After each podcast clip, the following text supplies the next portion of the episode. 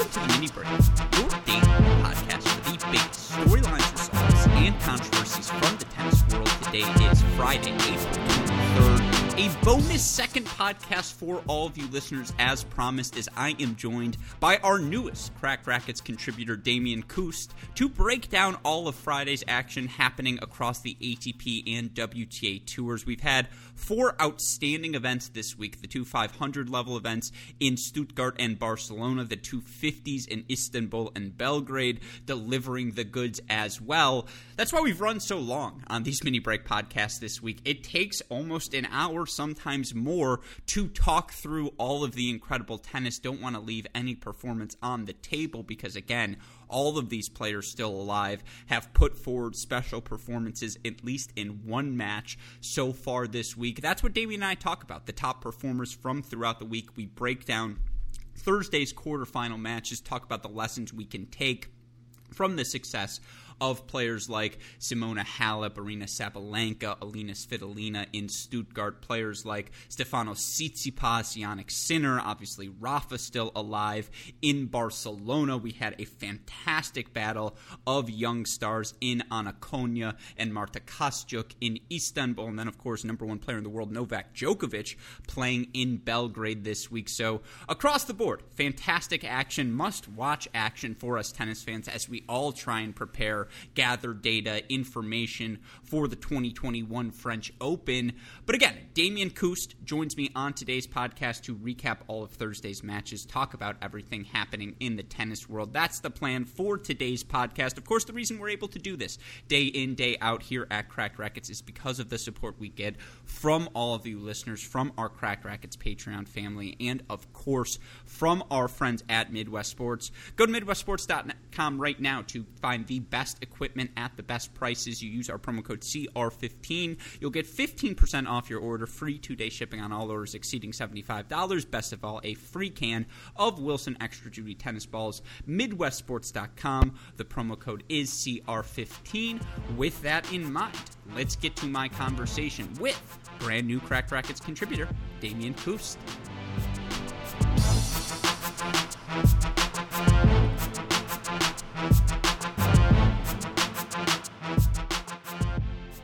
Joining us on the podcast today to help break down all of Friday's ATP and WTA action, you know him as our newest contributor here at Cracked Racquets. You may also know his work from Tennis Twitter, from LastWordOnTennis.com. I know him as my friend Damian Kust. Damian, welcome to the Mini Break podcast. First time of many. Great to have you on the show. How are you doing today, my friend? Hey, it's been a great day of tennis, so I'm definitely excited to to talk with you about it. I am happy to have someone to talk about it with. It's crazy, right? You look across the board, really from, and if you include, it doesn't matter what time zone you're in because you've got four ATP and WTA tour level events, all of them in Europe. So, you know, they take place throughout the day. You've got North American challengers happening as well. It's legitimately sunrise to sundown tennis. What's your process? I'm curious. Are you someone who's watching two matches at once, or do you try and keep things a little bit more organized? Uh, well, I definitely watch two, two at least two matches at once. uh, I only have two screens, so mm-hmm. it's pretty much my laptop and the and the TV that I have. So, mm-hmm. you know, uh, if I want to watch more than more than that, then I'm switching between between tabs. Mm-hmm. Uh, but definitely at least two matches. It's it's simply impossible to to follow tennis by watching one one uh, you know just one stream at this at this moment.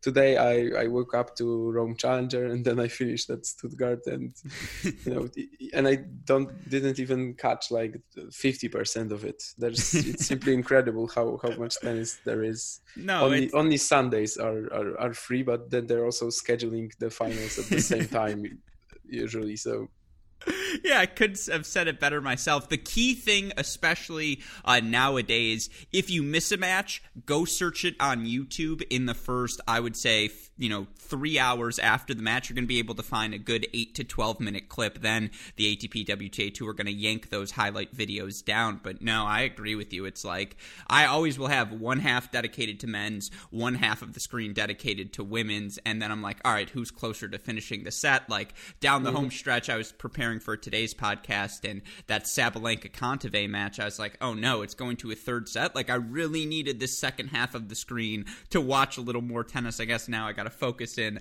on Sabalenka Kontaveit instead. But again, that's the fun of being a tennis fan. There's so much exceptional action happening across levels, across the globe. You know, here in the States, it's postseason play for the college tennis season. And oh man, was the Florida Tennessee match here on Friday spectacular. That's going to get its own great shot podcast. So again, we're not going to be talking about that today, but let's start by talking about the WTA 500 level event we have this week, Damian, in Stuttgart, because week in, week out, the WTA Tour just continues to deliver the goods. And it does feel like now it is a group of, I would say, six or seven players. It's always, it feels like Sabalenka in those quarterfinals, Svitolina in those quarterfinals. Uh, you've gotten a lot of Jess Pegula recently, Anett Kontaveit, Petra Kvitova overall, you look at today's matches, three quarterfinal matches go three sets. The other one featured Simona Halep, who I think has reestablished herself perhaps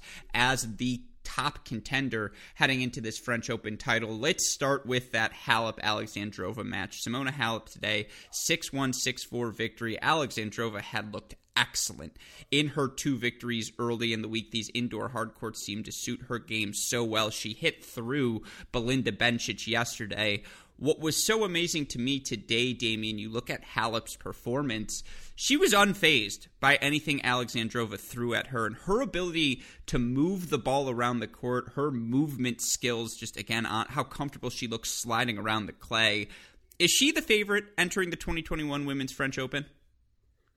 I mean, as you said, the the clay conditions in Stuttgart aren't you know aren't really they probably have really little to do with Roland mm-hmm. Or Rome, how that plays. We've seen that a lot of times that players succeeding at Stuttgart, like mm, Coco Vandeweghe or I know, Laura Siegemund, didn't really do well in the latter part of the clay season.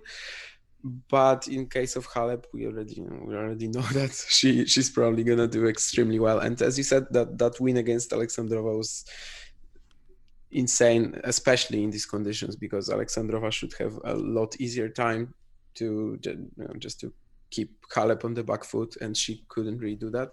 So I would definitely say she's the she's the top contender. I saw some people saying that Barty after after today's win was that that that the mentality that she was showing in these wins against Pliskova or Kucova in, in in Miami uh, but I don't think Barty has the game to to match Halep on clay.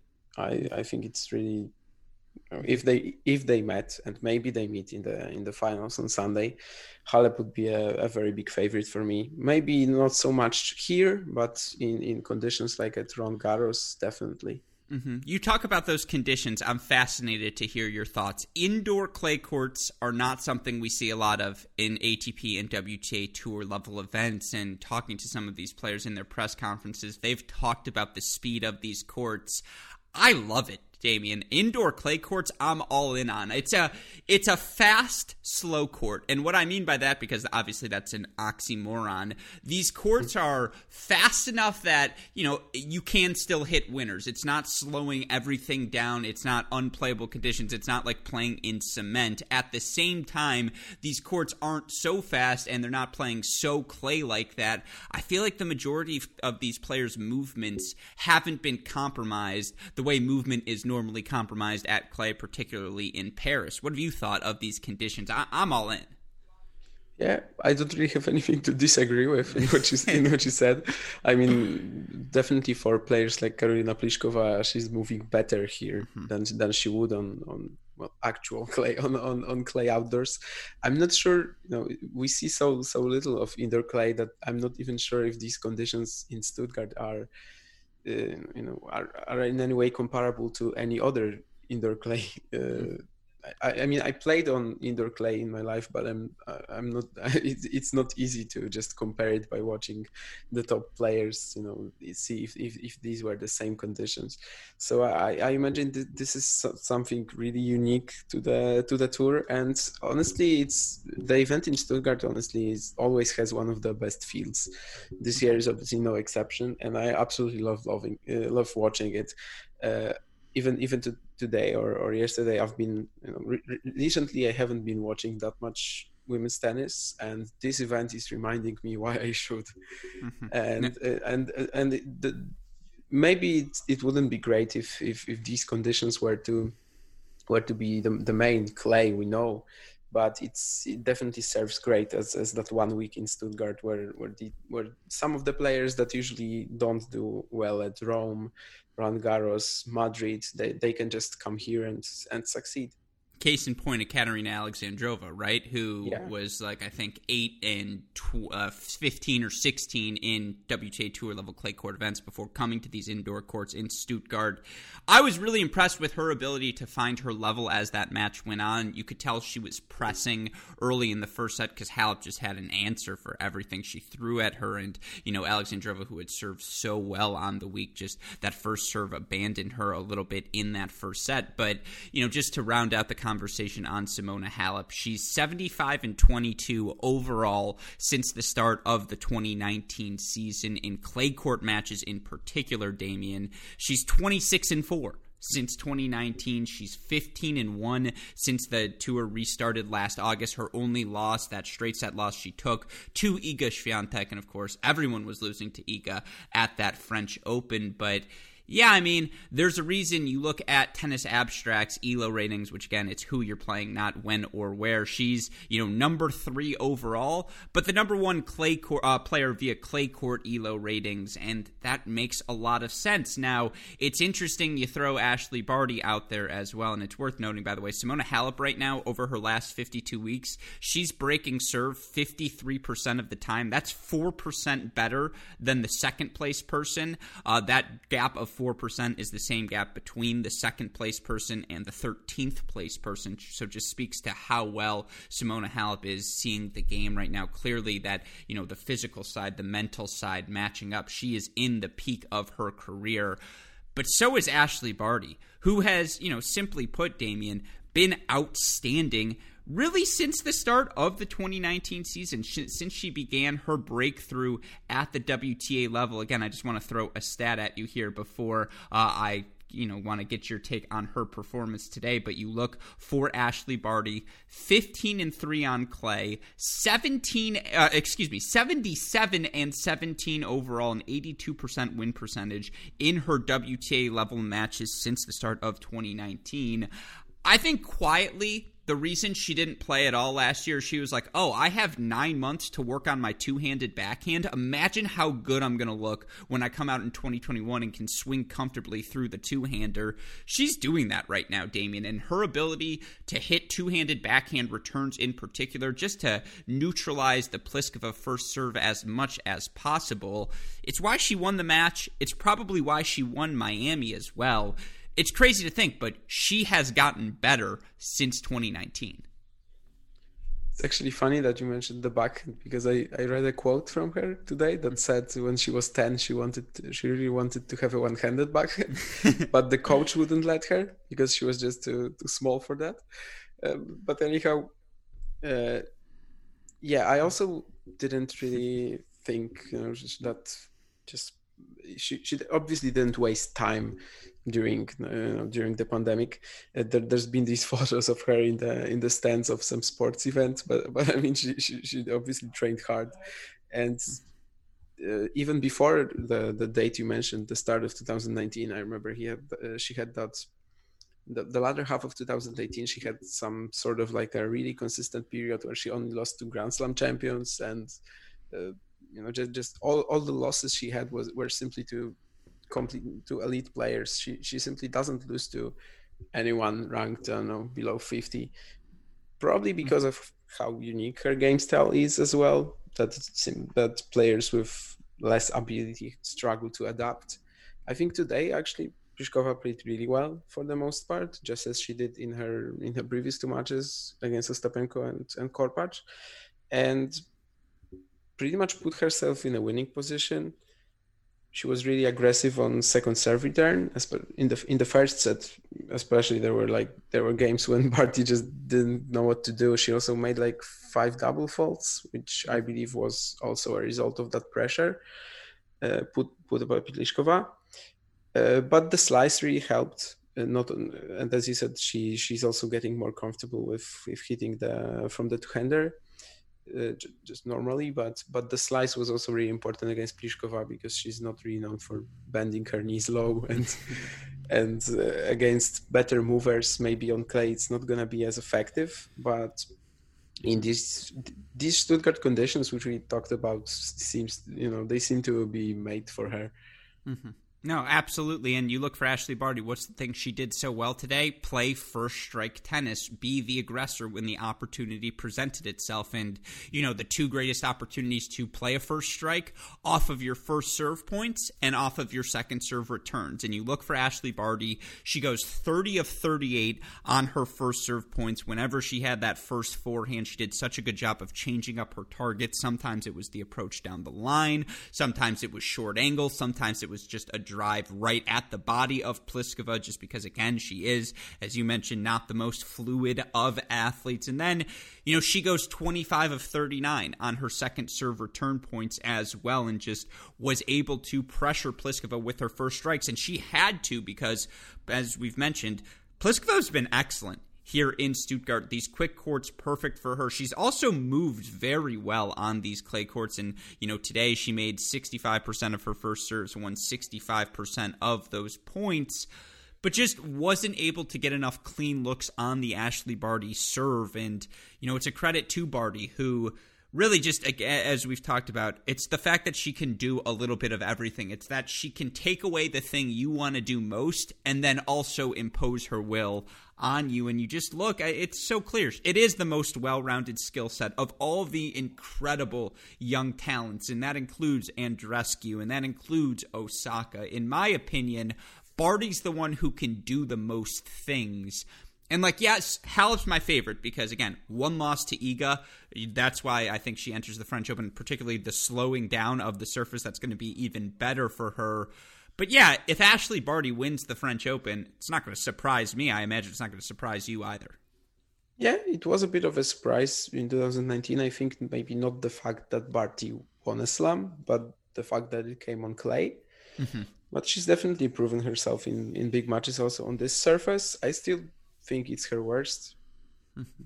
But that, you know, it, it, it makes it all the more too. impressive, right? That, that that she already has a slam on this surface, and it's probably her worst worst. Mm-hmm. No, it's it's absolutely crazy to think in just some numbers. I'm curious because now I want to put that to the test. You look for Ashley Barty, who in her career, and you know she still is what only I think she turns 25 years old tomorrow. So happy early birthday, or I guess Ooh. today where you are, Damian. So happy early birthday to Ashley Barty. Hopefully she can get a title out of this. But you look in her career in tour level matches, she's 178 and 72, which is a 71% win percentage for a 24 year old. That's freaking nuts. You look across surfaces.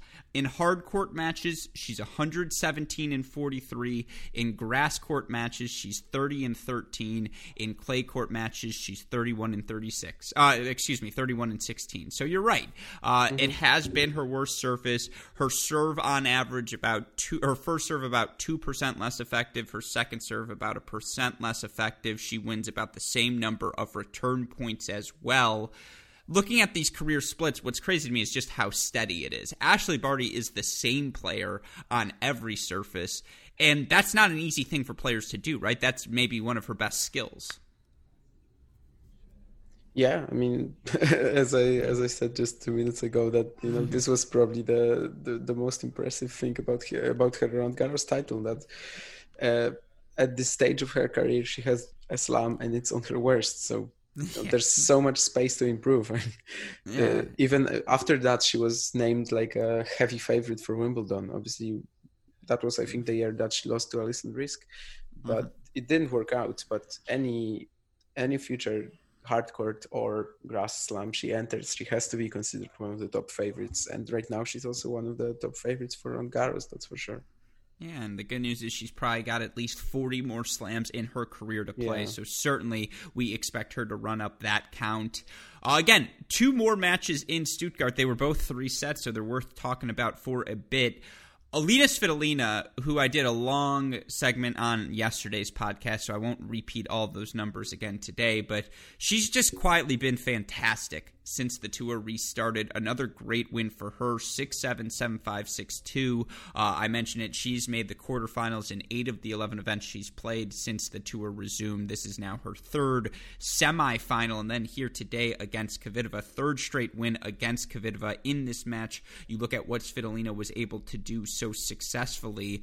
Uh, in particular, I think it's been the improvement of her first serve, her ability to turn that shot into a weapon. You look for her in this match against uh, Kvitova. She made 64% of her first serves, 56 of 77 on those first serve points that's the thing that's left for Svitolina, right? Making things a little bit easier for herself because we know physically, you know, she can match anyone stroke for stroke, point for point, hour for hour on the tennis court. We know she can move the ball really well around the court. She's getting more and more comfortable at the net as well, but does she have the big weapon, the big serve to earn herself the sort of easy points you need to win? To win seven matches in a row at a Grand Slam. To me, Damian, the more I watch her play, the closer I think she's getting to answering that question as a yes. And that's the last thing, because if you throw a big first serve into the mix for Alina Svitolina, now I don't know how you beat her. Yeah, I mean, what, what, what that was the year 2018 when she had that uh, quarterfinal against Halep, uh, when she had a double break and mm-hmm. and then and then lost at, at Roland Garros, right? I thought I thought that was definitely a big chance, and she's she, I I would also say she's capable. Today it was really important to stop Kvitova playing this well from from attacking, and as you said, uh, a, a, big serve helps with that because there, there wasn't really much space for Kvitova to start imposing her power, and Svitolina did a lot of things right. Well, obviously it was know, the mental feel, the, the mental aspect here is, is is great that that she stuck around in this match just uh, down to five and and the match point then down four five and the and the, and the match point. Perhaps for Kvitova you know it kind of when you lead five two in the second it kind of might might feel that I'm still gonna win like this this one match point is not that important.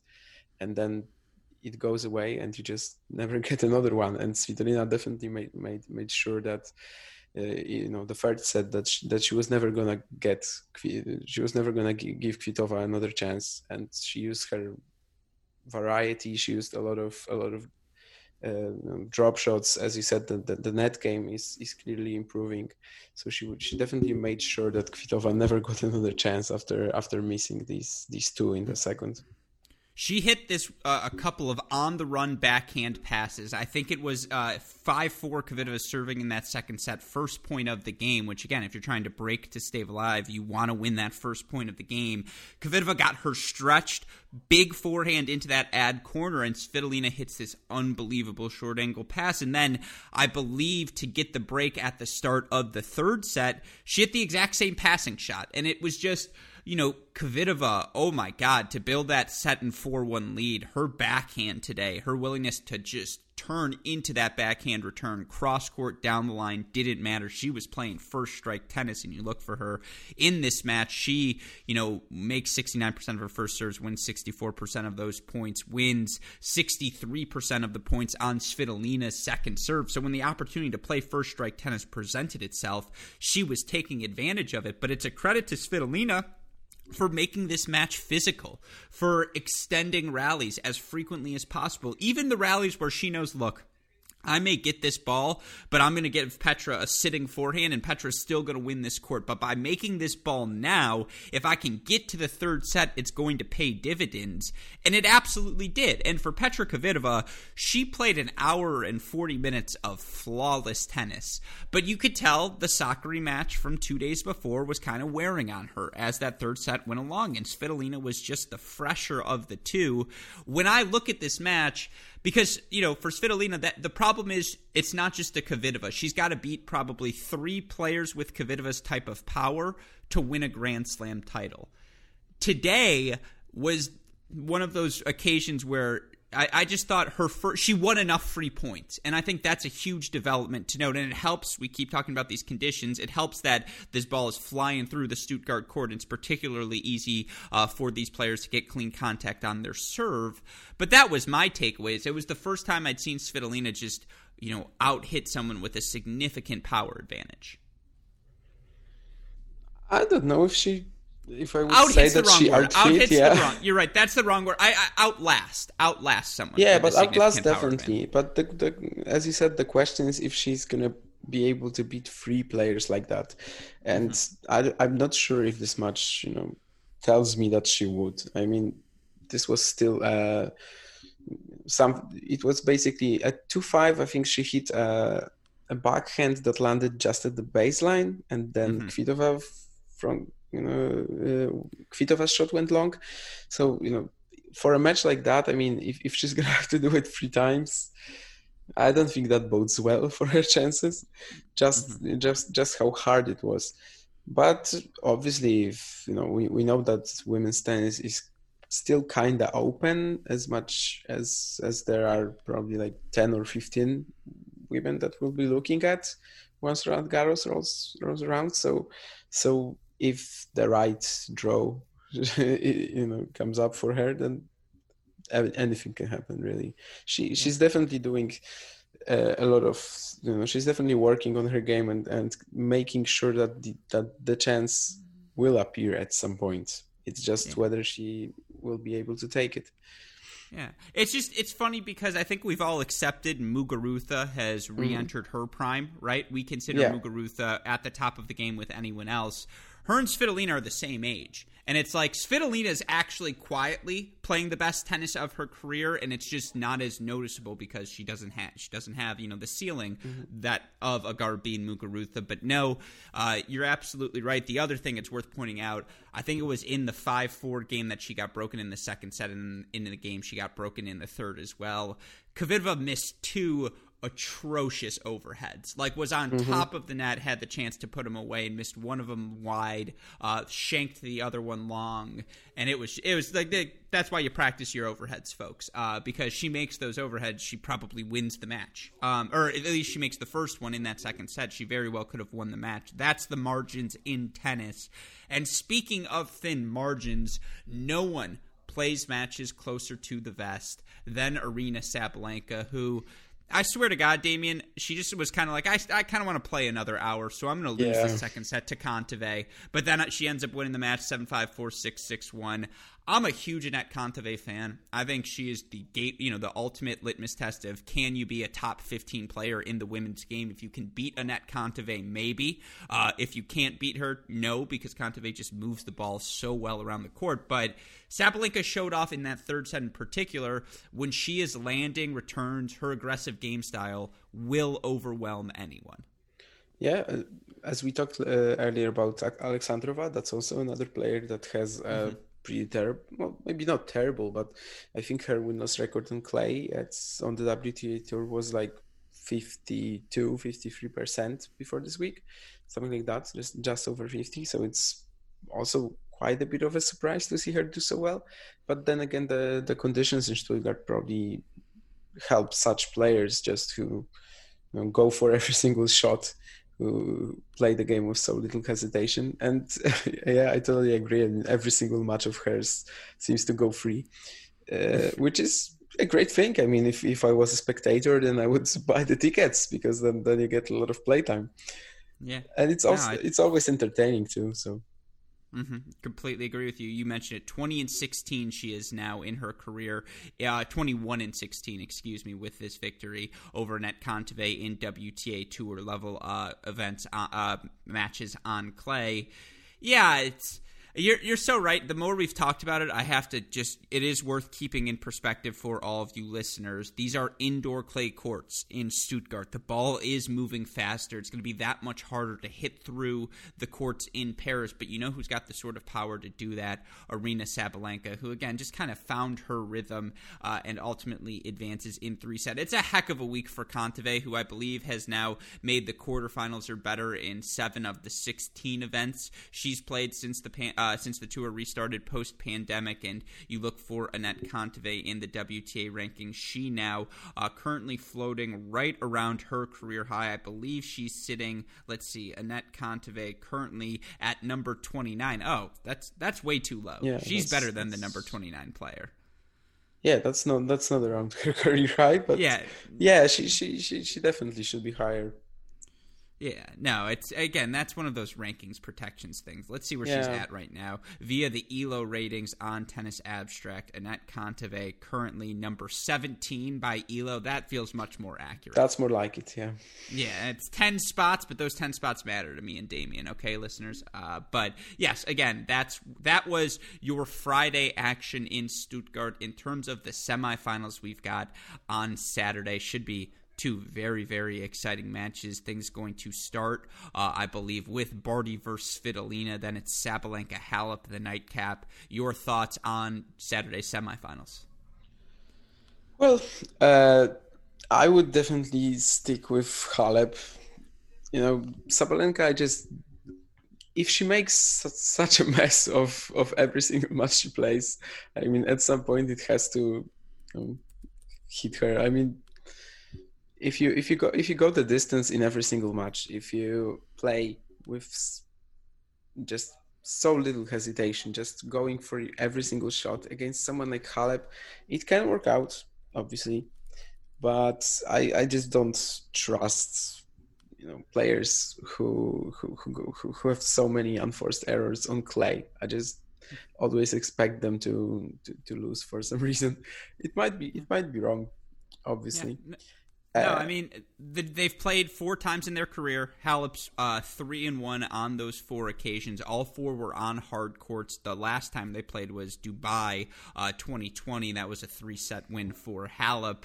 Uh, no, sorry, I, did, I didn't mean to cut you off, but to No, your no, point, okay. the one thing you would say about Sabalenka is she does have the weapons to hit through Halep, right? Especially uh, in these conditions, indoor hard courts. She will have, I mean, she's going to play offense against anyone, and I would say even more so than Alexandrova uh, because of how dynamic the ball Sabalenka hits. She does at least have those weapons, but Halep just one twos you and lollygags you to death, and it's like, it's do does Sabalenka have the discipline to beat Halep?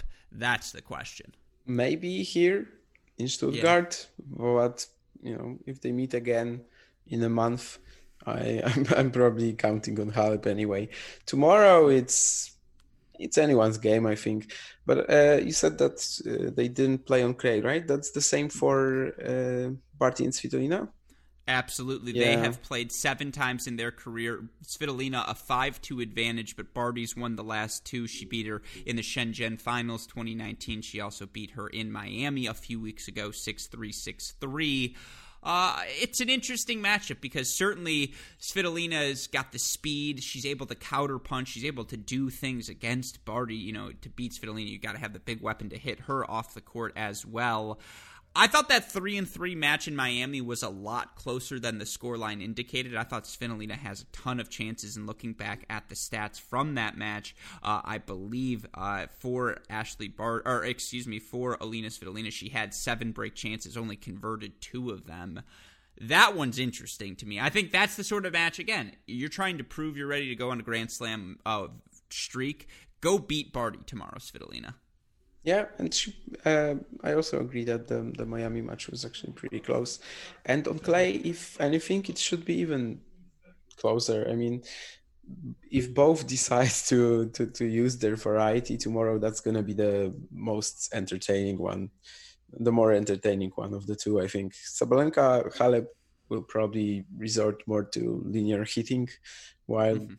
while this one is is what I think will be more aesthetically pleasing. See, this is good. We get to disagree because I just think Okay. Aryna Sabalenka matches are inherently the most entertaining matches right now in tennis. I mean, after that Cerebos Tormo Ostrova match, 6 0 4 Oh, down, yes. that was like the bait, and she hooked me in, and it worked. Um, but you just never know what's going to happen in a Sabalenka match. Like, even today against Kontaveit, she goes down 1 0, rips off six straight games in that third set. You're like, oh, okay cool like that works. Uh, and it's just it's just that's half the fun. But no again both of the matches in stuttgart going to be excited promises to be a fun day of tennis. Let's quickly move on to istanbul before we get to the men's side. And you know we don't have to spend too long on istanbul. The results uh, from Friday's match is pretty straightforward now. Uh, it was Veronika Kudermetova, another victory for her, three sets over Ana Bogdan, Elise Mertens, 6 4 6 4 over Katerina Siniakova, and then Sorana Cirstea gets a retirement advance from Fiona Ferro after she wins the first set 6 4. But the match I just want to talk about briefly very rarely, if ever, does Ana Konjuh enter the court uh, at a power deficit to her opponent. I swear to God, Marta Kostyuk hits the ball bigger than Konjuh, and that blew my mind. And this match was everything I wanted it to be. Two young, talented players who have played exceptional tennis of late. Kostyuk, finalists in Abu Dhabi to start the season. We all saw Konjuh in Miami, her run. I believe she's, you know, had a bunch of success at the ITF level as well, something like 26 and 12 or 13 since the tour resumed in August. It was a 7 5, 4 6, 6 3 victory for Marta Kostyuk. You look at the stats from this match. Uh, Kostyuk able to. Uh, win 65% of her first serve points, able to save 8 of the 13 break points that she faced. But this was an either or match. Total points won. Kostyuk 108, Konjuh 107. I just think Marta Kostyuk right now, I believe, is the third highest ranked player under the age of 19. It goes Coco Gauff 1, Leylah Fernandez 2, Kostyuk 3 she hasn't won the title that Fernandez has, that you know Clara Tauson won earlier, that Maria Camila Osorio Serrano just won as well. But I like Kostyuk as much as I like any of these next gen women coming up the game, and I'm curious what you think of her game, Damian, because it takes three seconds to be like, oh, she just she's in that Sabalenka power tennis neighborhood where it's like the ball just comes off of your racket differently than everyone else's. Yeah, watching watching matches like like Kostyuk uh, against Konjuh uh, or Sabalenka today, you know, you, it's kind of easy to see what the trend is amongst the youngsters in the in the women's game. It's gonna be real powerful hitting from both wings, as as all as all these uh, up and coming girls can do. But Kostyuk can definitely be more special than that. Uh, ever since that she made that Australian Open third round when she was like 15 was she still or, or 16 i mean mm-hmm. i've definitely been keeping some tabs on her. And i think uh, as you said she doesn't have that title. She doesn't have that that one deep run. But she has she showed up on the big stage already like at, at last year's us open. She was absolutely excellent in that uh, in that osaka match. And i'm definitely excited to see more of her tomorrow. Uh, the, against Konjuh, as you, said, as you said, it was like just a huge fight for who's gonna lead, who's gonna who's gonna get the opponent into uh, push the opponent behind the baseline, force the opponent into defense, and it was fun to figure out, you know, see what Ana Konjuh has when, when as you said, she she's she's for for the first time maybe not, but for, for the, she's very rarely forced into this position where she just has to do whatever it takes to be hit harder than the opponent because usually that's that just comes naturally. Yeah, it's. I mean, I also like the fact that she can play some slice, right? I thought that was a thing she did really well against Konjuh today, incorporating the drop shot. And I'll continue yeah. to say it: give Ana Konjuh two months like, just give her two months to actually refine her rhythm, regain her movement, her flow in WTA level matches, re, uh, re, uh, uh, what, what, I'm blanking on the word here, but just, uh, you know, sort of get familiar once, refamiliarize herself, that's the word, with the pace of the WTA level game because you can see she is still a half step slow right now, right? Like, she just looks like her movement, because she, she does move well. She's got an explosive first step, but it just feels like everything's still a half second second off. That being said, I I might like Ana Konjuh's down the line backhand more than I like anyone else's down the line backhand. When she turns into it, it's just a winner. And like there were a bunch of errors in this matches. Both of these players were comfortable swinging for the fences, and I agree that's the direction the women's game is headed.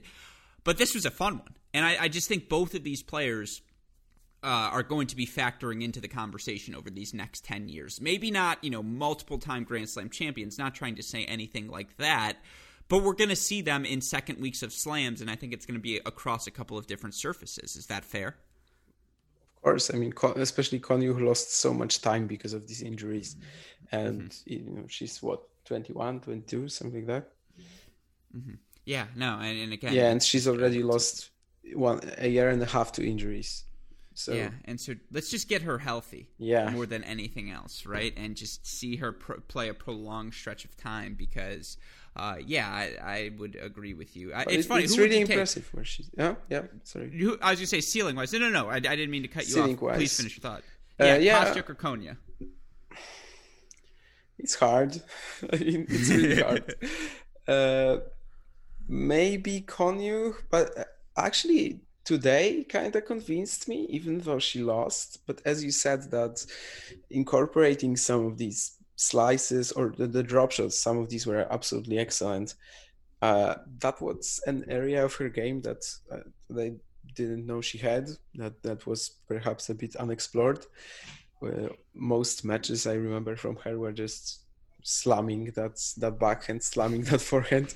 uh, I think the first match from her I've seen was uh, at Wimbledon against Agnieszka Radwańska. She lost like nine seven in the in the in the third, and she was just absolutely obliterating the boulder. And today that was that was a new, that was something new in her game that that I saw, and that kind of convinces me that maybe she's she's capable of more and. Uh, that that that that thought that I was starting to make was that uh, it's even more impressive, you know, looking at how good she is right now. When you consider that she she lost so much time because of injuries in, in such a at such a young stage, you know, such an early stage of her career, so maybe yeah, as you said, give her two months, give her three months, and maybe she's just gonna blow up. It's possible. It's possible. I agree. I, I, see a lot of when I watch Konjuh and Tauson play, similar forehand grips, similar exceptional backhands. I like them both equally. Like I do think there's just going to be a place for them in that top 30, top 20 mix, and it feels like you can say that about 75 different women right now. Uh, but just the way they strike the ball, it's different than the majority of other players. But on this day, Marta Kostyuk just too good. She advances with the three set victory over Ana Konjuh. Now you look at the semifinals for this event in Istanbul. As I mentioned, uh, it was Kudermetova and Mertens both advancing. Uh, I believe now Sorry, I, I X'd out of the draw there. You look at the draw for tomorrow, pulling it up here now in Istanbul. Two very, very fun matches, and things will start out with Mertens versus Kudermetova, then going to go Kostyuk Cirstea. I love that Mertens Kudermetova match, Damian. I think that one, I mean, that's just your staple. One of those two players is going to be in the French Open round of 16. I like, I promise you that now. Yeah, yeah, it's very possible, especially with Kudermetova's recent Charleston title. Uh, Mertens is always so solid. I mean, no one ever talks about her because she, she's always just you know under the radar. Uh, that that's that typical player who's always gonna be in the top twenty, always gonna be somewhere around there. It's and is you know extremely it's extremely respectable what what what she is as a tennis player, but no one ever talks about her, and it's no. maybe a bit sad. But but she's she still keeps making these semis. She keeps making these quarters, and I'm definitely really excited for tomorrow as well. Cirstea mm-hmm. has been playing very well too. Also kind of under the radar maybe, but but I think she she's had like crazy win loss record in in recent months.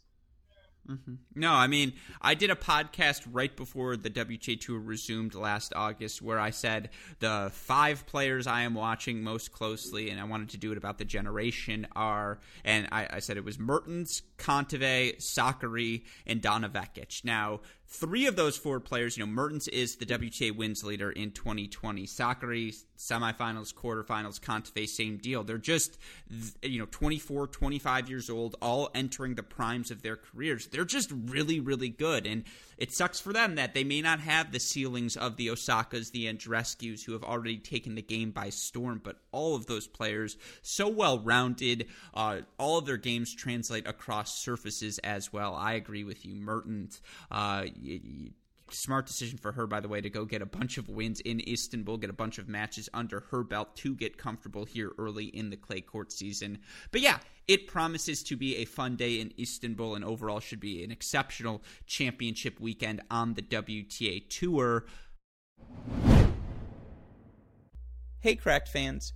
As winter slowly turns into spring and all of us look forward to getting back on the outdoor tennis courts, we here at Cracked Racquets want to ensure that you listeners have everything you need to make sure your return to outdoor tennis is a successful one. That's where our friends at Gamma Sports come in. Now, if you need new strings, new grips, new court equipment, ball hoppers, machine tools, and accessories, whatever it may be, our friends at Gamma have it all for you. They've also, of course, got dampeners, overgrips, replacement grips. They've got it all. And if you go to their website, gammasports.com slash tennis right now, you use our promo code CRACK20, you'll get 20% off your order. Now, I know Gamma has a new string pattern in the queue called the React Pro, which all of you Gamma string users will enjoy. And even if you're not using Gamma strings, maybe now's the time to start. But they've also got polyesters, everything you could be looking for from a tennis equipment standpoint, all in one location. Just go to gammasports.com slash tennis right now. Use that promo code CRACK20 to get 20% off your order. Again, gammasports.com slash tennis. Use that promo code CRACK20 to get 20% off your order. With that in mind, let's flip gears and talk about some of the men now, Damian. And I apologize. I know it's getting late where you are, so I don't want to keep you for too long. But when you look at the Barcelona quarterfinal results, you know, for me, the thing that stands out most, I would say, above anything else, Stefanos Tsitsipas now, what is that, seven straight matches, eight straight matches he's won on the clay. He hasn't dropped a set. Another straight set victory for him over a very much informed Felix Auger-Aliassime, and we can talk about Felix a little bit if you like, but for me, watching Tsitsipas, his on the run forehand. I know that's a very specific thing, but that's how you know he is in control and in command right now. His ability to say, you know what, I know you're going to pick on my backhand wing. I'm going to cheat over on that side anyways, look to hit inside out, inside end forehands. I'm going to bait you, dare you to challenge my on the run forehand. His ability to get that ball deep and cross and just get the point back to neutral. I he is. I mean, the results speak for themselves. He is so freaking good right now on clay, Damian. Yeah, I mean, uh, totally agree. As per, uh, every single player who wants to be forehand oriented, who wants to play every single shot he he, he, he can from the forehand wing, needs to move exceptionally well to cover that forehand wing as, as also because you want to stand you know in the in the backhand position that's that's why we so often see players exposing that little bit more space. So uh, I totally agree that it's absolutely essential for him to to move well to that to that wing.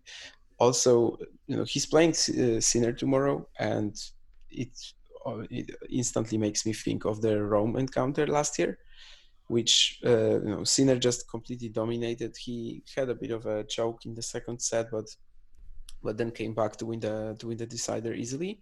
But I remember back then everyone was thinking Tsitsipas cannot be good on clay, mostly because the backhand is so fragile and also the, the return of serve is pretty bad compared to all the other aspects of his game that obviously isn't only on, on clay on but on, on, on all surfaces. But as it turns out this was not true at all. I mean uh, the backhand is not that much of a weakness on clay. The return of serve also because he can just run around the backhand on return a lot. Like he stands so far back on some of these returns that he can easily take them from the forehand, even if they're directed down the tee on the on the on the outside and uh, and and the other way around. Uh, anyhow, yeah, it, has been incredible following him the, these past two weeks, especially as you know. I, I'm gonna say that I was one of the people who who always thought that Tsitsipas wasn't gonna have any success on clay, and I have to eat my words, and I'm I'm eating them with pleasure. Honestly, I mean, it's just it's amazing how much confidence he has right now. And this match against Auger-Aliassime, I actually think he he had a, a, very tough opponent on the day. Uh, as much as there were some absolutely atrocious games from Auger-Aliassime. I mean, that's that's kind of his issue, right? Amazing ceiling, amazing peak, but lacking the consistency in even even in a match. Just just just drops this game, these games. He was defending extremely well. I mean, Tsitsipas uh, against the against the forehand uh, from from Auger-Aliassime, which was really tough today. Uh, the backhand slice, which was always always something that was criticized in Tsitsipas' game, that you know that other other one-handers are, are, are better at that. He's extremely good at resetting the point with that.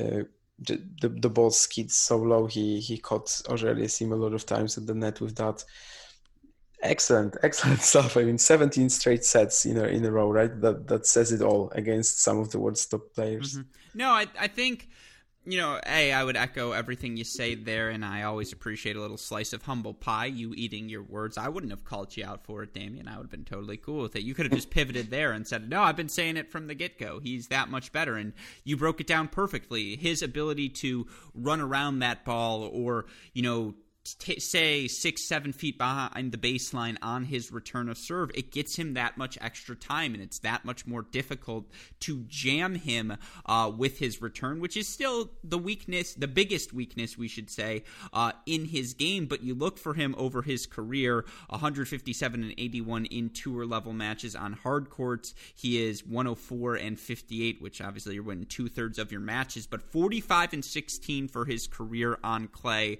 His break break percentage, how frequently he's breaking serve, jumps from 18.6% on hard courts to 27.8% on clay. Now, via Tennis Abstract's top 50 leaderboard, which again measures those numbers for the top 50 players, he would go from being ranked number 44th in break percentage uh, on clay courts or on hard courts to being ranked with that 28 number inside the top 20 of returners on tour. And we know Stefanos Tsitsipas is one of the three, four, five best servers in the men's game. His plus one aggression, his ability to just defend that first serve, that's going to be the calling card for his career. But on these clay courts, for him to go from like a top, you know, number 45 of the top 50 players to inside the top 20 Top 20 may not sound incredible, but when you're the third or fourth best server on tour and you're also returning at a top 20 level, like good luck beating that player, right, Damian? And to your point, FAA played one really bad service game. Uh, he had early breakpoint chances. It was up love 40 in Tsitsipas's first service game of the match. Wasn't able to convert. Just double fault, couple plus one forehand errors to gift Tsitsipas that first break in the first set. And yeah, you mentioned it. The fact that he does seem to play those one, two stinkers of games, that's still the issue for FAA. But to round out your thought on Tsitsipas, it's just it's one of those things where the numbers and the eye test match up. And by the numbers, he is playing, you know, uh, he's one of six players in, or seven players inside the top 20 in both hold percentage and break percentage on tour. And it makes sense. He is the elite of the elite right now in men's tennis. Yeah, I did not realize he his stats on uh, his return stats on clay were this good. Yeah. But in in, in, you know, in this case, uh, as you said, that this completely matches what what we what we see by eye. That he's pretty much, uh, you know, if if your return of serve is your worst shot, and I think shot or aspect of your game, and I think most would agree that that that it's the biggest weakness of Tsitsipas, and you're still in that top twenty and I think that's that, that's probably a sign of how good you are. And and recently, it's it's it's just amazing. I mean, uh, lately uh, earlier we talked about if if Halep or Barty can win Roland Garros. I think right now everyone agrees that Tsitsipas is going to be a contender, mm-hmm. and I think the last two weeks have done a lot for that for that case because before Monte Carlo, there probably you know if, if someone said Tsitsipas was going to enter Roland Garros as one of the top contenders, he, he wouldn't probably get much following, you know. Mm-hmm. Yeah, no, I I would uh, echo everything you said there, and you know just to put a bow on this conversation, and because it is your first mini break podcast, I have to ask you the question I ask everyone who comes on a Cracked Racquet show. Okay of the next gen ATPers, which for me is everyone born 1996 or later, because that was the original next gen campaign, right? And so that's just the next gen generation for me. Of those guys, I have six players. I will be shocked if they don't win at least one Grand Slam in their career. Six guys who I call my six locks. Like they're going to get one. It's going to happen. Are they going to get 10, 15? I'm not saying that. I just I think they're all going to get one. Mm-hmm. I'm going to name the six. You tell me if you agree or disagree. Ready? Mm-hmm. Here we go. Yeah. Zverev. Hmm. oh, right off the bat. All right, if that's a no, uh, no, no, I, no. I'd agree. I'd agree. I'd agree. Okay. Yeah. No, no, no. If you do disagree, by the way, please disagree because you know the serve, the forehand. Mm-hmm. But I would point out he's made what quarterfinals or better at I think four straight slams. Yeah, at Australia, the Australian Open, yeah. the US Open, the French that was quarters. Yeah, uh, fourth no. round might have been fourth round. You're right that he lost to Sinner. Yeah. For, okay, uh, so excluding that one, so yeah, fourth, fourth, so fourth round or better at the last four quarterfinals, three of the last four. Yeah, uh, yeah, I'd agree, but I think there is one on your list that I'm not gonna agree. Okay, so. good. Um, Medvedev on the list, yes or no? Yes, of course. Okay, Rublev on the list, yes or no? Oh, okay. Then maybe there are gonna be more. Uh, I'm gonna say no for now. Okay, I like it. Is it? Give me the just because. That's a good Just tangent. because he's still pretty one-dimensional and he has terrible win-loss, rec- win-loss records against his peers like Zverev, Medvedev, um, Tsitsipas. He, I think he wasn't that bad against, but you know, even lately, Roland Garros quarters, uh, Monte Carlo final. I mean, I think it will all just combine into into the fact that maybe you know to in order to win a slam in in two years or in three years, he's probably gonna have to get through one of these guys, and he's these matchups are simply terrible for him. I don't know. I, I feel there like there is a huge chance that he might not get one. Mm-hmm. No, it's an interesting case. I I can't say I disagree with your logic at all. I just I think he gets over the hump. But no, I again, all right, we are going to disagree then. Um, so I've gone through four. I've got two more for you. Jannik Sinner. I think he he's going to get one. Yeah, it's early to tell, but yes. Yeah, it's it's just tough. And then my last lock, and I think this is where we're definitely going to disagree. I'm still in the Felix Auger-Aliassime camp. If you're selling stock okay. on him, I'll take it. That just listen to his forehand for like 12 seconds. Mm-hmm. the weight that he has behind that ball, his serve, his plus one capabilities. When he's on his front foot, he's gonna beat you. And I know that, you know, the backhand can be overwhelmed at times, but I just think that his best gear is as good as all of those other guys' best gear as well. Now, just the issue for him is finding that top gear more consistently. I constantly change my mind thinking about Auger-Aliassime actually.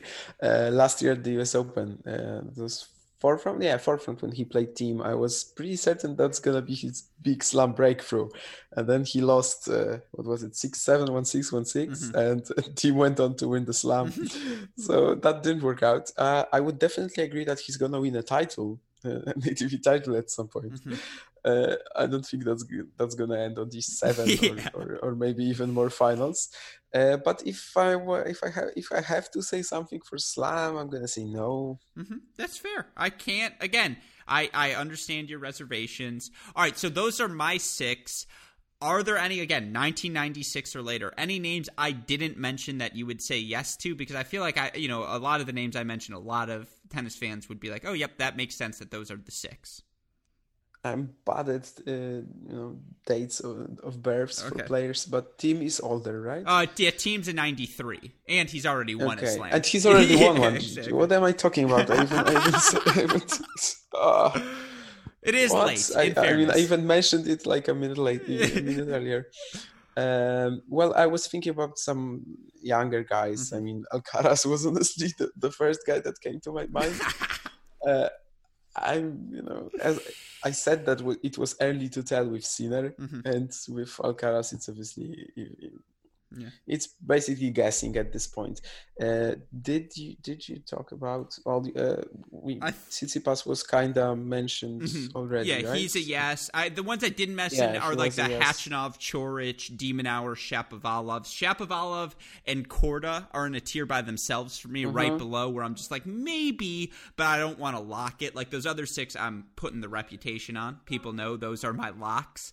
Um, But no, it's funny that you have Alcaraz on that list. I would point out all of the, and you know this as well as anyone, you know, like there's a list of six guys who, if you're setting a, a record for age in terms of how young you are on the ATP Challenger, you're going to join the company of Djokovic, Nadal, Del Potro, the GOAT, Richard Gasquet, who actually is the greatest under 18 ATP player of all time. Like, just go look at the numbers. Yeah. And then Felix Auger Aliassime. He's the other guy on that list, and now Alcaraz is on that list a bunch as well. But every record, every stage, whether it was the juniors, whether it was the challenger level early on in his pro career, that's why I'm still pro FAA because just go look at the record books. Like he did it at every other record, and he was the youngest to do it. Like, yeah, he's 0 7 or whatever in ATP finals, but he's made seven ATP finals, and he can't even legally have a drink yet in the United States. Like, hmm. the guy is gonna be a stud. Yeah, I mean, I just kind of don't trust him mentally no, at this point. Yeah. It's yeah, but the, the the partnership with Tony Nadal can can be a great thing. I think. Mm-hmm. Like, you know, obviously it's gonna be a very different experience for for Tony. You know, having his his nephew is it yeah, nephew yeah uh, nephew as uh, as his protege uh, like mm-hmm. that was easy because he could just do everything mm-hmm. like rafa said he was you know coming back from training crying and all that's not gonna happen here like yeah. Uh, he can't he can't be this hard because then you know felix is a grown-up he's just gonna fire him yeah. so i'm not sure how they will both fit into that but I think Toni Nadal has proven that he can be a wonderful coach, and maybe that's also someone who can help him with the mental side of things. Just kind of set he, set some things straight in his in his thinking in his process. Mm-hmm. No, absolutely, I agree with everything you said there. Well, uh, again, all of that was to say Tsitsipas very good in his straight set win over FAA. Yeah. We talked about Sinner a little bit. I, this was a tough match because Rublev just his legs were dead, right? And he found that second yeah. wind at the end of the second set, got the break back, was able to extend it to a tiebreaker, had a set point up 6-5 in the breaker, but you know what the kiss of death is when you're playing Jannik Sinner? Dead legs. And what was crazy to me and I'm curious your thoughts just on this last thing because you talked about Rublev being a little bit one dimensional. I can't say I disagree. What was so fascinating, Sinner actually has a more dynamic backhand than Rublev. And you're like, oh, like forehand wise, yeah, Rublev, that forehand's ridiculous, but Sinner's in that elite category. And then for him to have that dynamic of a backhand as well, you just watch Sinner play and you're like, oh my God, is this kid good? Yeah, I mean, especially considering his sort of lan- maybe yeah. lanky physique. Mm-hmm. Like it was always some one of the things that was pointed out since he broke out that that where does this power was where does this acceleration even come from and it's it amazes me to this day i mean watching him with rublev too mm-hmm. uh, you know sort of but he only has that one that one huge shot yeah. and, and Sinner and Sinner does it from both wings and uh, as you said today it was it was mostly the case of, of Rublev being gassed which is a bit of a shame because I wish we I wish we got this matchup mm-hmm. in full because it can uh, that's we're probably gonna watch that like billion more times in the future. So exactly, that's what, that's, I'm not gonna be too sad about it. Yeah, that's today. Yeah. That's what uh, I think they're they're both trying to make us understand because they were supposed to play earlier in the year, right? And Sinner had to retire down two one in that first set. Just had played so much tennis, and today it was Rublev who finishes the match. And shout out to him for doing that. Uh, but just clearly was a little bit gassed. But they're like, yeah, don't worry, guys. We're gonna play at least 15 times in the next 10 years, so we're gonna get a look at that matchup. In terms of your other two results on the day, I don't have much to add about Nadal Norrie 6164 Nadal. Like if you don't know what Nadal's game looks like on clay, you're probably not listening to this podcast. So I imagine most of you are well hmm. aware of his performances. Pablo Carreno Busta uh, with his 6-4-3-6-7-5 win over Diego Schwartzman, it felt a, very similar in dynamic to this Svitolina Kvitova match, where Schwartzman was just in control, was up big in that third set as well. And then once Carreno Busta made his move, Schwartzman just kind of lost the thread. And it was five straight games for PCB. He ends up taking the match 7 5 in the third for Carreno Busta, who won the title in Marbella a couple of weeks ago. Uh, obviously, playing some really outstanding, I would say the best tennis of his career since the tour resumed in August tough loss for Schwartzman, but you know your thoughts on the two Spanish victors we saw today in Nadal and PCB.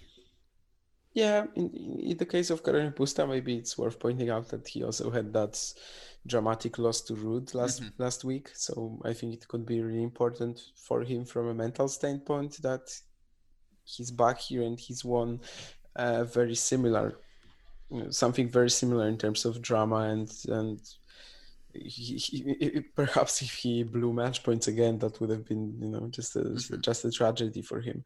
So I, I like Diego Schwartzman. That's not it. But I'm also happy that Carreno Busta, uh, you know, got over some sort of a, a, mental block that could have been if he if he lost again in in such close um, condi- no, conditions. You know, mm-hmm. yeah.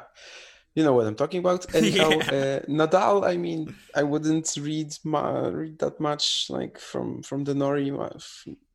Norrie is not an opponent that can hurt him on clay, exactly. probably yeah, I'm I'm I'm looking forward to seeing Nadal against someone who serves big, mm-hmm. probably because re- the return of serve has been uh, a sort of an issue. If you know, if if it was an issue against Nishikori in the second set, then it's gonna be a much bigger thing against guys who I don't know, like Tsitsipas or maybe not Sinner, maybe not so much, but against against someone like Tsitsipas. Uh, both against Ivashka and, and Rublev, the, the return of serve. You know, mm-hmm. Nadal Nadal's return of serve. If you look at the numbers, he's winning so much return, you know, so so many return points. Uh, the percentages are crazy, mm-hmm. but I think it was always argued that despite having similar numbers on return, Djokovic's return is so much better than Nadal's, and I would definitely agree with that. But I think for right now, it's still substandard compared to what he used to do. Uh, it's really not easy to tell what changed in Nadal's game. Like, why is he suddenly you know, dropping a set to Ivashka on clay, which is absolutely crazy when you think about how little Ilya Ivashka did on this surface in his career.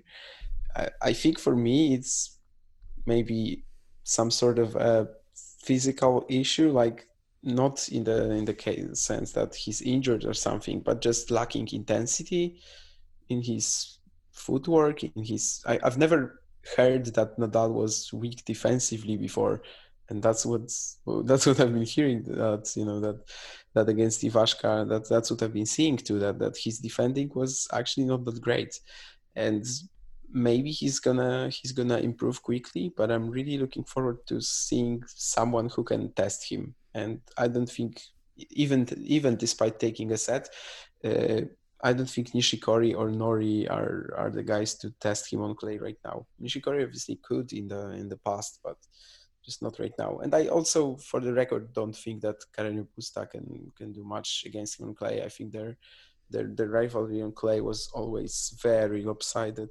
Mm-hmm. Yeah, I you know to just add to that again, I think uh, when you look for all of these players just across the board. Uh, they saw that CT, uh, the Rublev match, excuse me, last week against Nadal. They saw Ivashka. They saw that second set against Nishikori. It's not that Rafa. It's not that anyone's saying Rafa's not the favorite entering the French Open. He is, but like, yeah, all three of those guys, there was a common thread. And to your point, it's that they all were able to take it to Rafa, right? They were able to be the aggressors, put him on his back foot, which is just not where Rafael Nadal ever is on these clay court matches. He's going cross court, cross court, cross court down the line. We all know the patterns. Um, but you're right, Norrie didn't have the weapon to do that to him today. But you look at tomorrow's semifinals in Barcelona. You know, Carreno Busta gonna pressure him with that forehand. He's gonna go after that wing. He's gonna move the ball around the court. Uh, physically, he's as locked in as any player right now in the men's game. So certainly that promises to be exciting. Sinner Tsitsipas tomorrow. I mean, between Barcelona and uh, Stuttgart, I know what I'm doing with my Saturday. Like, I guess it's a good thing I don't have friends, Damian, right? Yeah, uh, the the time zone is is really good for me, so I'm I'm definitely gonna watch this all too. Yeah, how funny is it by the way? Rafa's playing on court pista Rafa Nadal. Like, I, I didn't realize you could play on a court that has your name on it actively. Don't we usually name the courts after the retirement? Yeah, I mean that's what usually happens. Rod Laver certainly didn't, yeah. didn't, didn't play on his on this court in his in his time. Mm-hmm. Uh, I mean, he probably doesn't care that much. I mean, yeah. I don't think it's it's it's anything of importance to him. No, of course not. I guess it, but uh, you know, it's just yeah. half the fun, right? It's just like that's who Rafa is now. It's like I am so good. I play yeah. on courts named after me. Um, it's funny for the opponent, right? Yeah, exactly. That's what real thing. It's like Pablo Carreno yeah. Busta's walking in. He's like, you know, I'm Spanish too, guys. Like, I get this is Rafael Nadal court, but like, it's it's like every match is a home match for him. Yeah, that has to be really weird actually for the opponent. You're right. Mm-hmm. Like coming out to play Rafa Nadal on on his court. No, you walk out, you walk into the like the stadium, and there's a statue for Rafa, and it's like, wait a second, aren't I playing him today? Like, why is there a statue here? Uh, and it's just you're like, can I play the statue instead? Like, how about we switch this out at the very least? But no, I mean, again, in general, Tsitsipas, Sinner, Rafa, PCB. What are you watching for most closely? Well, obviously the the second one, mm-hmm. Sinner Tsitsipas. Uh, that's also a matchup we should see a lot in the future. And and is there anyone who's unhappy about it? Probably not. Nadal Carreño Busta kind, you know, maybe I've just gotten used to it over the years, but like that just feels like another match like against Norrie today that I will keep an eye on, but only really focus on if there's anything happening. yeah, no, uh, a hundred percent. I think just you know if Carreno Busta beats Rafa tomorrow, there may be a collective freakout because of how much success Rafa has had over every fellow Spanish player throughout his career. There really shouldn't be. Like by eye test, and again, it's the eye test, not the numbers, not the history. I'm talking purely eye test. Carreno Busta has been better than Rafa here in the early portions of the clay court season. Like, just again, I don't think if he wins tomorrow, I'm not going to freak out about Rafael Nadal losing again on clay because we've seen him lose multiple times before the French Open, and you can beat him in two sets. The hardest thing to do is to win that third set against him on clay. Uh, but no, overall, as you're right, Sinner's got the firepower to test Tsitsipas, but it looks like no one can test Tsitsipas right now mm. on a clay court. So both of those matches going to be outstanding. And then last but certainly not least, and you know what? We're going to save the challengers stuff for you, Jakob, on your Monday podcast. But obviously, the fact that Jenson Brooksby keeps winning. Uh, if you have any thoughts, feel free to throw them at me. But, you know, tomorrow in Serbia, we've got a matchup between the two best players in men's tennis. Of course, the Australian Open champion, Novak Djokovic, 2021 Australian Open champion, who has still, I believe, uh, or, you know, outside of last week, has just the one loss here in this 2021 season versus the goat of all goats, Aslan Karatsev, who is the story of this 2021 season. I would say it, it was funny. I, I, think he might still be the win. No, I, I think he actually just got passed in wins, but you know, obviously a little bit facetious there, but the fact that we get that Australian Open semifinal rematch, funny to say that Djokovic Karatsev much anticipated rematch, but it kind of is much anticipated. And of course, that's matchup number one. Number two, going to be Matteo Berrettini taking on Taro Daniel, who had a very impressive win today over Federico Delbonis 4 6 6 1 7 5. Your thoughts on the action in Serbia, uh, Damian, and your thoughts on what, again, what you're going to be watching most closely from there this weekend? Yeah, I was cheering Aslan Karatsev like crazy today, and it's not like it's not that I don't like Gianluca Mager. I respect him a lot, but that Djokovic Karatsev match, I mean, at the Australian Open, it just felt so absurd yeah. to me that after watching Aslan Karatsev for I don't know like a couple of years on the Challenger Tour, never thinking he was gonna even make a main tour debut, and then he's playing Djokovic. Right, that that was so absurd and so enjoyable too and i'm really eager to see that that's definitely the the one i'll be watching yeah, you know i'll be focusing on mm-hmm. uh, No, I, I was just gonna Like- say I agree. Uh-huh. That uh, I'm so glad you framed it that way. Absurd. That's so funny. Like you're absolutely right. It was just at the time, especially for us Challenger Tour level crossover fans who had seen Karatsev rip through the Challenger Tour, and you're just like, okay, but you know the win over FAA that he won in five sets. You're like, okay, now it's gonna stop. And then he just kept doing it. and You're like, okay, now it's Yeah. gonna stop. And then it was Djokovic, and it's like, oh, okay, now it stopped. Yeah, I mean, you framed it nicely too. I mean, uh, now it's gonna stop is basically a sentence that I've been saying to me about him since the restart, pretty much. I mean, every week. That was, you know, the the, the, the final first the final against Wawrinka in Prague, and then I was sure that next week can't be this good as well. and then next week, and then next, and then Sofia, and then Australian Open, and then Dubai, and then uh, what was it, Doha as well. Uh, I mean, do I give him any chance tomorrow? Mm, No. The thing is, I would say this: his game, his ability to play front foot tennis, and that's been the theme of the week here on the podcast. First strike tennis on clay and its effectiveness. Uh, Aslan Karatsev's game is beautiful. I mean, his ability to take that ball early, his condensed backswings.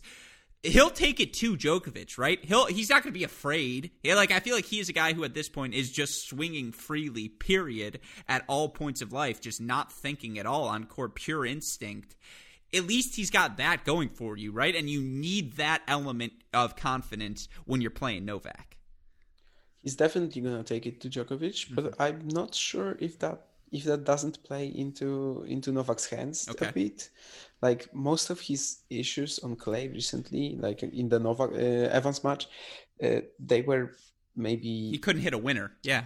Yeah, Mhm. it, it was more about generating pace Mhm. that he struggled at, uh, injecting it than than than actual defense counter punching. And against Karatsev, he's not gonna have to think; he's just gonna have to struggle, Yeah. scrape for every ball, and that's sort of easier to do. I think that's sort of more. He's gonna be more in his element, and maybe maybe that just that's just gonna be easier for him for that reason. Uh, I, I, as I said with Sabalenka earlier, Sabalenka Halep, that's I just don't trust first-rank players on clay when faced with uh, when when they're meeting such a fantastic defender.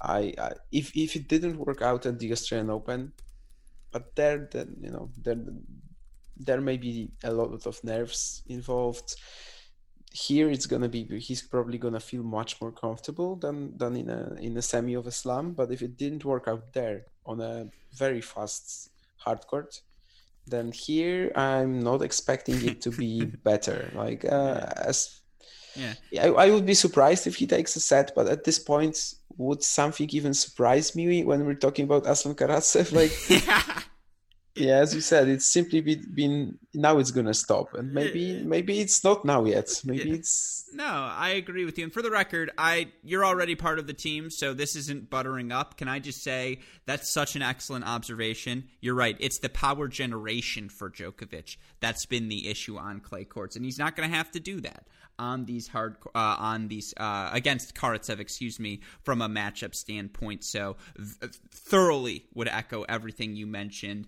Also, I feel bad because one of my favorite things during our 2019 podcast was talking about how disrespected Matteo Berrettini's season was. And I know it was like the third lowest point total ever to qualify for the year end finals. But Berrettini won titles on hard courts, grass, and clay courts during 2019. And that power tennis, uh, it just transcends surface. It just works. And he's another guy who I think has actually got like he continues to get better and it's just the ways for him to get better. Why i like his upside is because the things he has to improve on are such low hanging fruit. It's so obvious that he needs to continue to work on his backhand and when it's when your weakness is that obvious i actually think sometimes that's a good thing because it's like all right at least i know what i need to work on. I know what parts of my game work i know what parts don't. At there you know there's there's time to set aside for maximizing strength there'll be time to set aside for minimizing weaknesses his game just makes sense to me. And his slice, just the uncomfortable position, the pace, the heaviness of his ball, it makes sense that his game works across surfaces. And I, I think he- obviously to get Taro Daniel in your semifinal, that's an ideal matchup. But I'm just I, I feel like Berrettini's sort of become an afterthought of late, and it's just because he's been unhealthy. Uh, it's because he's lacked health, not because of anything growing concern about his game. In my opinion, would you feel the same way?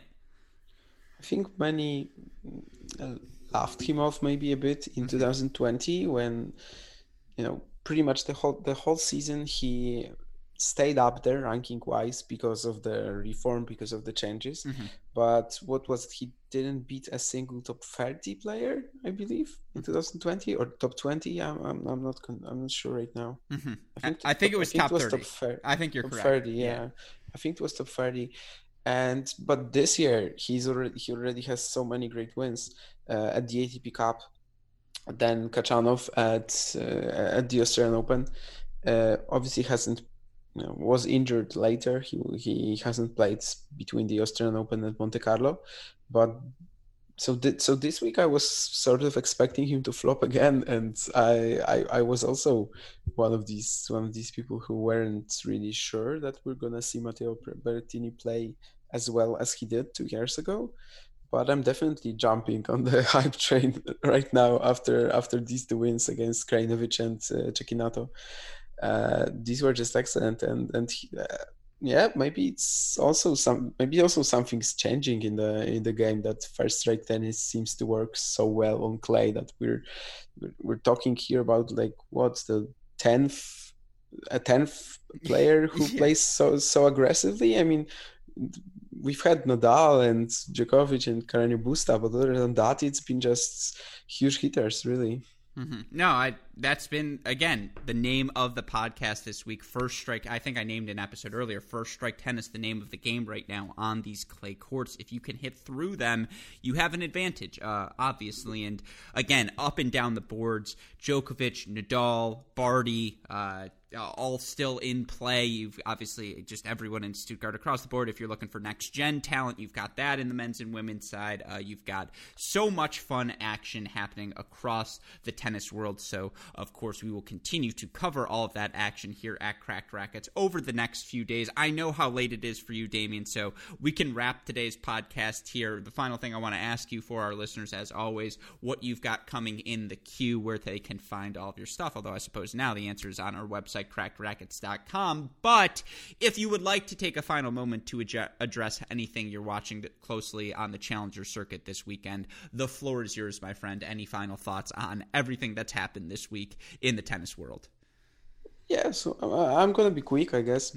uh, in Rome, I've I've loved how Hugo Gas- Hugo Gaston is mm-hmm. playing uh, absolutely excellent. Still yet to lose the, lose a set. Uh, there was that great second round against Thanasi Kokkinakis that I was fully expecting Kokkinakis to win, but he didn't. And uh, I'm really impressed with Gaston's forehand this this week. It's you know he's remembered for all these drop shots and stuff, but it's easy to forget how how good his forehand is.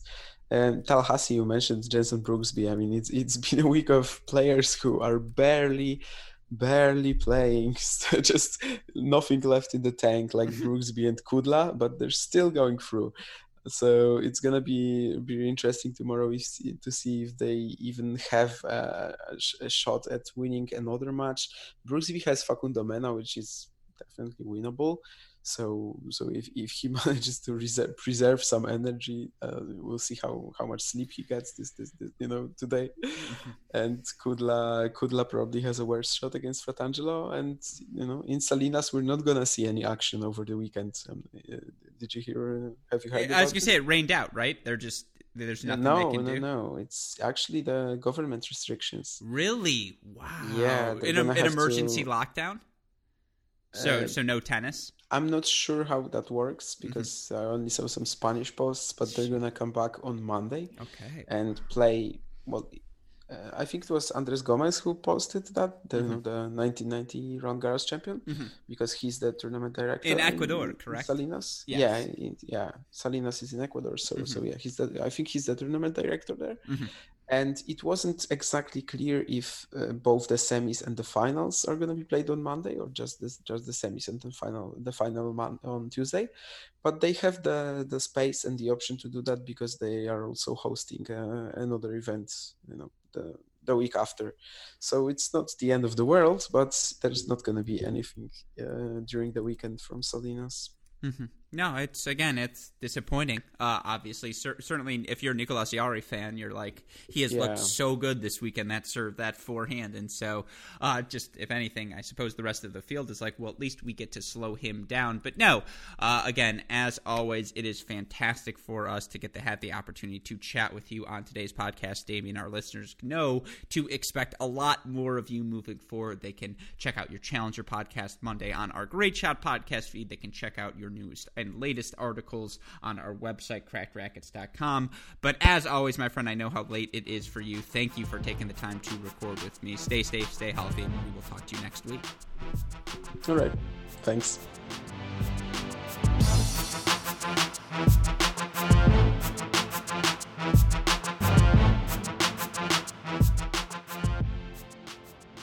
You enjoyed my conversation with our newest Cracked Racquets contributor, Damian Kust, recapping all of Thursday's action. Again, we are so excited to be able to get to share Damian's voice, his work with all of you moving forward. To hear his Challenger themed podcast, be sure to listen every Monday to the Great Shot Podcast channel to read more of his work. As always, tune into our website, crackedracquets.com, and expect to hear him more on this mini break podcast moving forward as well. A huge thank you to him for staying up as late as he did here on Friday. We recorded this podcast about 1 a.m. his time. That was around the range when Sabalenka Kontaveit had finally finished their match in Stuttgart and all of Thursday's play was completed. So he's a trooper. We're so excited to have him share his work. Thank you to him for joining us on today's show. Of course, if you have missed any of the shows we've done this week covering all of the action, there's a lot going on. The four ATP and WTA level events, three challengers, postseason play beginning across the the college tennis world. If you've missed anything, you can find it all covered on our website, crackedracquets.com. Of course, I will ask, as always, that you like, rate, subscribe, review to this show, the Great Shot Podcast, our Cracked Interviews podcast, everything we're doing here at Cracked Racquets. Of course, if you need those more immediate updates, Twitter, Instagram, Facebook, YouTube, we are at Cracked Racquets. You want to message me directly, I am at Great Shot Pod. Shout out, as always, to our super producers, Max Fligner and Daniel Westoff, for the of an any job they do day in, day out. Shout out as well to our friends at Midwest Sports. Go to MidwestSports.com. Use that promo code CR15 to get 15% off your order. With that in mind, for my wonderful co-host today, Damian Kust, our super producers Fligner and Westoff, our friends at Midwest Sports, and all of us here at both Cracked Racquets and the Tennis Channel Podcast Network. I'm your host, Alex Gruskin. You know what we say. That's the break. And we will see you all next time. Thanks, everyone. Thank you.